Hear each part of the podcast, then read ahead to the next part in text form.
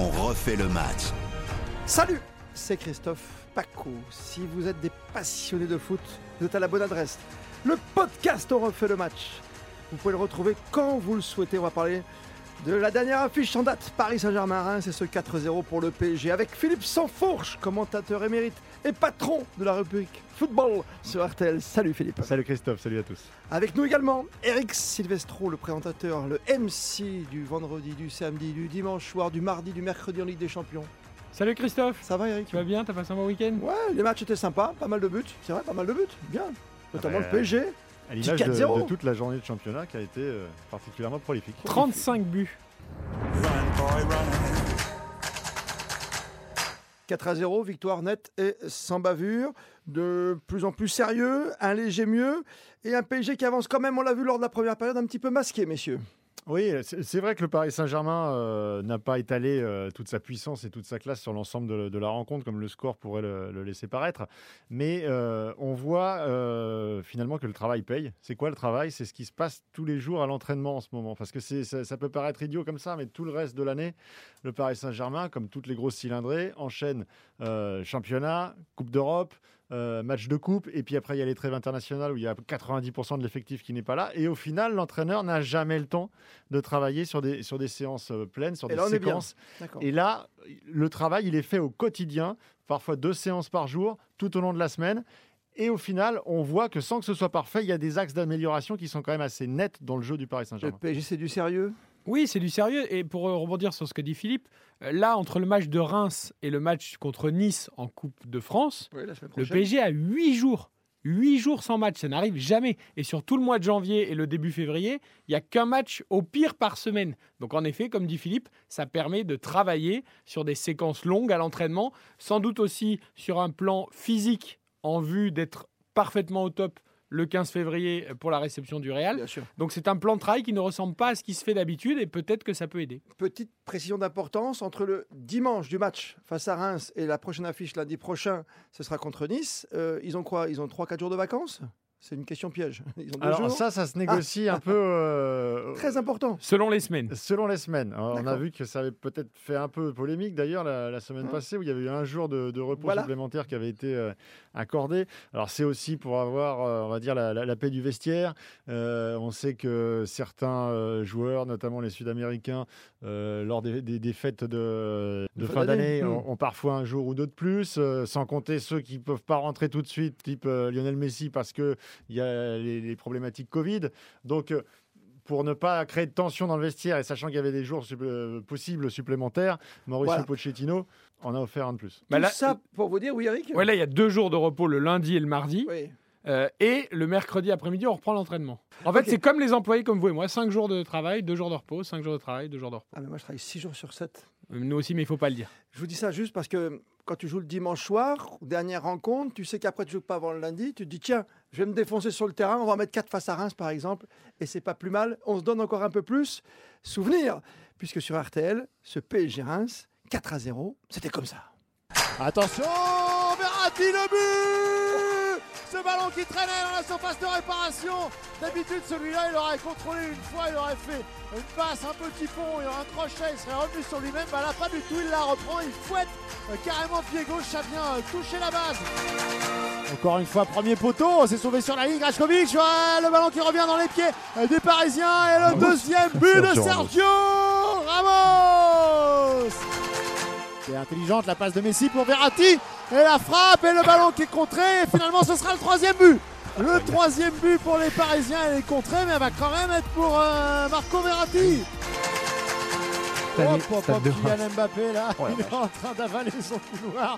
Il a mis euh, la troisième vitesse, la reprise de Danilo, elle est contrée, le but Et le quatrième pour le Paris Saint-Germain. Encore une fois, elle est contrée, mais la frappe, elle est quand même forte, elle est sèche. Et ben on n'ira pas plus loin, même pas au terme des, des deux minutes de temps additionnel. 4 buts à 0 donc euh, pour le Paris Saint-Germain euh, ce soir. Finalement, quand tu gagnes 4 à 0, quand tu es arbitre, tu as envie de siffler avant la fin, hein, Philippe C'est pour ça que j'ai Oui. laissé un peu, toi, ton commentaire deux minutes avant la fin des arrêts de jeu. Alors, c'était pas comme à la canne non plus. euh, Il n'y a pas eu, il y a pas eu On est allé au bout du temps. C'était une poignée de secondes, mais effectivement, ça ne servait plus à, à- à grand-chose de, de laisser les, les Rémois agoniser. Il faudrait qu'on crée, une, pas, une petite règle comme ça au bout d'un moment, dire bon, allez, si tu fais signe, tu sais, tu jettes l'éponge comme les boxeurs 4-0, c'est bien quoi. Oui. Non, Je sais pas si ça plairait aux supporters, mais c'est une idée, c'est une idée pour l'instant. L'adversaire, un petit mot quand même sur l'adversaire, Reims. Hein. C'était pas la plus grosse équipe qu'on ait pu voir au Parc des Princes. Ils ont tenu quoi une mi-temps? Ouais, on aura eu la confirmation quand même d'un joueur à suivre, c'est Ekitike, l'attaquant. Toujours. oui. euh, qui n'a pas marqué, mais qui a réussi quand même à se montrer euh, malgré la, la faiblesse de son équipe euh, euh, dimanche contre Paris. Donc voilà, Ekitike a surveillé euh, dans les prochains mois, les prochaines années. Après, Mboukou s'était révélé il y a deux ans au Parc des Princes. Euh, deux ans après, hier, on n'a rien vu. Donc faut aller doucement avec ces joueurs qu'on monte très haut, très vite, alors qu'ils ont 10 matchs en Ligue 1. Mais Ekitike, c'est vrai qu'il a un petit quelque chose. Je vous écoute beaucoup, notamment dans RTL Foot. Vous avez beaucoup critiqué la première période, hein, hier soir, euh, du Paris Saint-Germain. Mais au final, c'est presque un match parfait, non, messieurs Ce match contre, contre Reims, un bon adversaire avec une semaine de repos avant de jouer le Dauphin, avant de jouer Nice en Coupe de France? oui, alors c'est c'est quasi parfait euh, parce que le PSG s'est pas fait peur. Euh, on a quand même vu ces derniers temps, euh, enfin même depuis le début de la saison, un Paris Saint-Germain euh, très souvent mené au score et qui avait la, la nécessité de cravacher pour, euh, pour revenir. Euh, là, c'est c'est pas le cas. Ça fait déjà euh, deux matchs euh, face à Brest et, et Reims que c'est à peu près le, le même scénario. Paris concède moins aussi de- d'occasions. euh, Seulement contre 8 lui. tirs. Là, Voilà. contre Huit tirs Reims. Seulement 8 tirs pour Reims. euh, avant de préparer la, la rencontre, euh, j'étais retombé sur, sur- sur ce chiffre de 11 tirs à domicile. Paris, depuis le début de saison, en, en étant large leader du championnat, concède par match en moyenne au Parc des Princes 11 tirs Ça veut face à dire l'adversaire. Bah, ça veut dire qu'il y a un, un déséquilibre permanent Voilà. et que si Paris attaque beaucoup et se crée beaucoup d'occasions, Paris concède Mais énormément. comment tu veux faire quand tu as 4, Là, 3, on 4 voit que c'est attaquants moins de génie quand tu es à l'effectif complet Ah, mais ils sont pas là depuis des semaines. hein. Ça, c'est vrai aussi. Ça, c'est Ce vrai qui aussi, t'as explique pas aussi tort. Mm. peut-être le fait qu'il y a moins de déséquilibre. Oui, mais tu as un milieu de terrain qui est toujours compliqué, qui n'est pas illisible. Mais tu, je sais pas, Verratti, c'est quoi? C'est un relayeur? C'est un passeur? Au final, qu'est-ce qu'il est? Ah bah c'est un buteur là sur le match. T'as. C'est- C'est une première. pas, pour- pas double buteur, hein, visiblement. Si, mais bon. ah, je Si. suis- je- moi j'ai envie de lui accorder quand même pour le principe. Quand on T'appelles aime la le Ligue de foot, football Ouais, je, je marche sur la ligue de football Ah, professionnel. mais allez, Voilà. vas-y. Et Faut pourquoi être pas content. ah, j'ai reçu un coup de fil, ça y est. Non mais déjà. elle, elle était la cadrée brune. sa frappe. Euh, non mais euh, tu parles de match parfait, euh, je trouve que c'est un peu exagéré. Non, mais C'est-à-dire ah, que je vais peut-être nuancer, t'as raison. Match parfait avant de jouer le Real Madrid dans la progression ce de qui, ce est, ce qui est intéressant, comme dit Philippe, c'est qu'il y a moins de mise en danger que sur les matchs précédents. Il y a moins de, on se fait moins peur, même si à un moment quand même, euh, Reims autour de la demi-heure de jeu aurait très bien pu ouvrir le score. Et là, on a vu par exemple, et c'est rassurant aussi, qu'un Keylor Navas reste toujours solide quoi qu'il arrive, même si on parle beaucoup de Donnarumma qui était absent. Donnarumma, Euh, il contre joue en- couple Ils vont continuer d'alterner, mais ouais. en tout cas, ce qui est sûr, c'est que les deux gardiens sont fiables, peu importe lequel joue. Ça, c'est une première bonne nouvelle. La deuxième très bonne nouvelle, et je pense qu'on va s'arrêter dessus, c'est que Sergio Ramos. Ramos Bah oui. a joué un match. Il a même marqué son premier but au Parc des Princes. Dans l'attitude, on a vu que c'était du Ramos.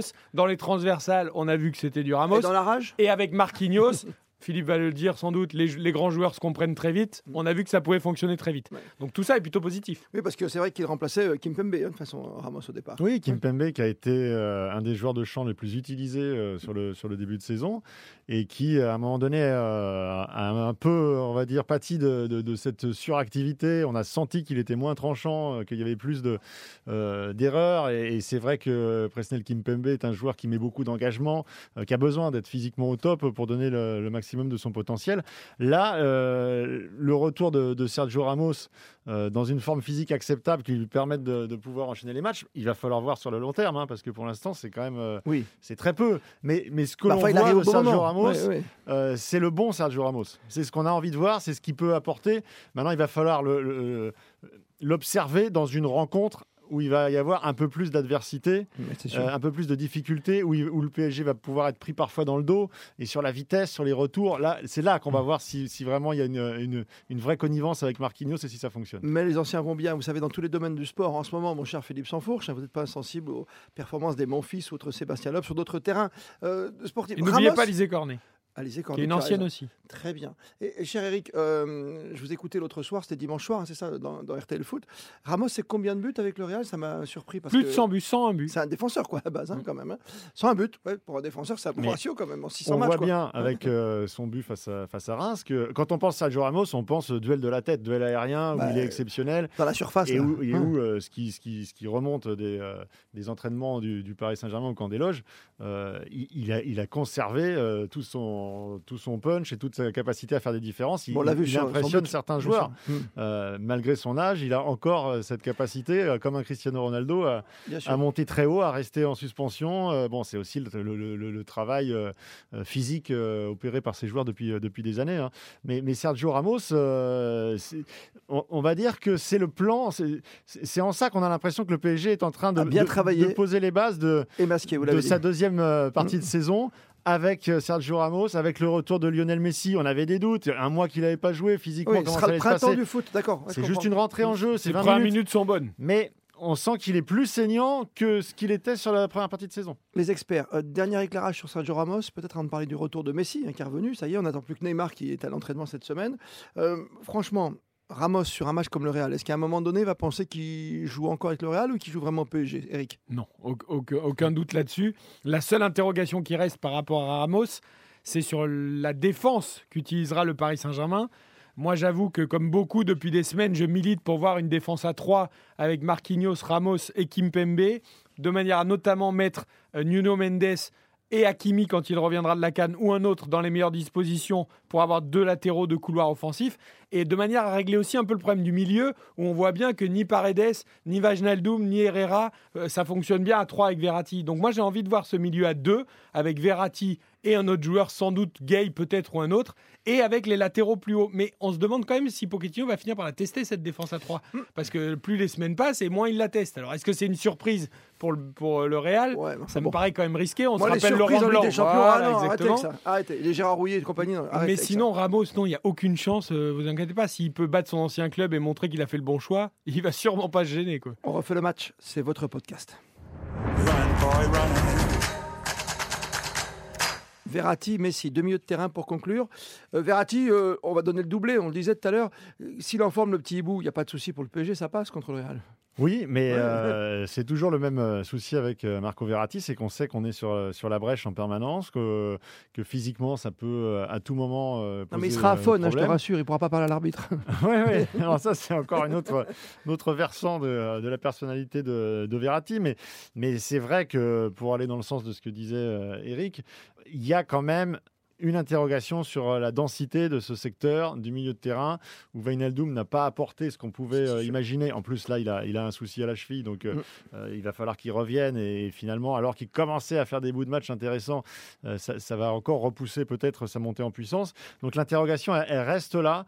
Et c'est vrai qu'il manque un joueur qui soit le pendant de Verratti, qui puisse le remplacer sans que qu'on voit la tu ne veux différence. pas en acheter un d'ici le 31 flagrante. janvier, non? Non, non, non. euh, bon, il peut bien y avoir des profils, euh, mais c'est c'est pas un, un Pogba, ça se fait pas en, en trois Ah, semaine. Une surprise de dernière minute quand même, comme un Messi qui Oui, arrive mais juste pas, avant pas pour le. Real. Et il faut pas oublier, euh, Ouais. rappelons qu'en face, le trio, c'est Casemiro, Modric, Kroos, que c'est évidemment un des meilleurs trios du monde, et que surtout, ils jouent ensemble depuis des années et des années, Mm. et qu'ils peuvent jouer ensemble les yeux fermés. Donc le secteur du milieu, qui est pour l'instant celui qui pose peut-être encore le plus d'interrogations à Paris, restera quand même crucial contre le Real. Euh, aussi bien si derrière c'est bien et que devant tu as tes talents, euh, même si Messi est bien, même si Mbappé continue d'être bien, même si Neymar revient, si au milieu euh, ça fonctionne pas, il y aura un problème. Il y aura un souci. On termine par Messi? Rentrée encourageante après ces soucis de Covid et de retour d'avion, ça va? On peut, on peut dire euh, rentrée encourageante, déjà par rapport au, au problème initial, c'est-à-dire euh, le fait qu'il ait contracté le, Covid et qu'on sait que certains joueurs euh, reviennent bien plus difficilement que, d'autres. Et il l'a il dit, il l'a il l'a concédé qu'il a eu des symptômes qui, l'ont empêché pendant plusieurs jours de, de retrouver sa, sa forme. Donc il y avait cette interrogation. Sa rentrée, elle est bonne. Elle a du punch sur ses prises de euh, on sent qu'il y a une énergie, une explosivité Oui. qu'on ne voyait pas euh, en, début de saison. Même si on l'a pas vu très longtemps, on l'a vu sur quelques minutes. Après, il a fini en- quand même en marchant. Il fallait pas non plus. euh, voilà. Sept fois ballon Mais- d'or, tu sais Mais c'est vrai que les, les- les premières touches de balle étaient rassurantes. C'est rassurant, on l'a dit. PSG très sérieux après cette victoire face à Reims lors de la 22e journée de championnat. Léger mieux après les trois nuls du mois de décembre. Ça y est, ça gagne. 4 buts, c'est bien quand même. On va pas faire la fête bouche. Oui, Mbappé n'a pas marqué en plus. mais, mais Mbappé a quand même rassuré parce qu'il y avait cette petite alerte aux adducteurs euh, dans les 48 heures qui ont précédé la, rencontre. C'est vraiment euh, une petite alerte. ne fait pas jouer. Il a joué tout le match. On a vu que c'était consécutif euh, au dernier match contre Brest où sur une glissade, il a ressenti une douleur qui s'est transformée en gêne sur les sur les, les, jours consécutifs. on va dire qu'il était préférable qu'il s'entraîne pas sur le sur le début de semaine, enfin sur le retour à l'entraînement. En revanche, par exemple, sur la journée de jeudi dit euh, c'est par pure précaution que le Paris Saint-Germain n'a pas souhaité qu'il euh, s'entraîne, alors que lui euh, pouvait tout à fait le faire. Et on l'a vu notamment sur le dernier but, son accélération, même en fin de match, il avait du gaz, il avait du jus, et il est sur une forme éblouissante qu'il faut qu'il tienne évidemment jusqu'au 15 février. mais c'est vrai qu'en ce moment, les soucis sont plutôt à Madrid, avec Benzema et sa cuisse, qu'avec Mbappé et ses adducteurs. Paris Saint-Germain, rappelons-le quand même, on l'aura peut-être oublié, est un solide leader, 53 points. Derrière, il y a Nice et Marseille, 42 et 40 points respectivement. 5 points d'avance pour l'OM, par exemple, sur le podium par rapport à Strasbourg. On en parle dans un autre podcast que vous pouvez découvrir évidemment sur artel.fr, sur l'appli, sur les applis et toutes les bonnes bases de données que vous avez devant vous, toutes ces applications que vous adorez. N'hésitez pas, vous retrouverez même le match du samedi, le cultissime, avec Christian Olivier ou même des archives extraordinaires avec euh, notre ami, le grand créateur le match, c'est-à-dire Eugène Sacomano. Et on parlait de tapis à l'époque. C'est savoureux. Allez découvrir évidemment refait le match, en podcast. Merci de nous suivre chaque semaine. Run, boy, run.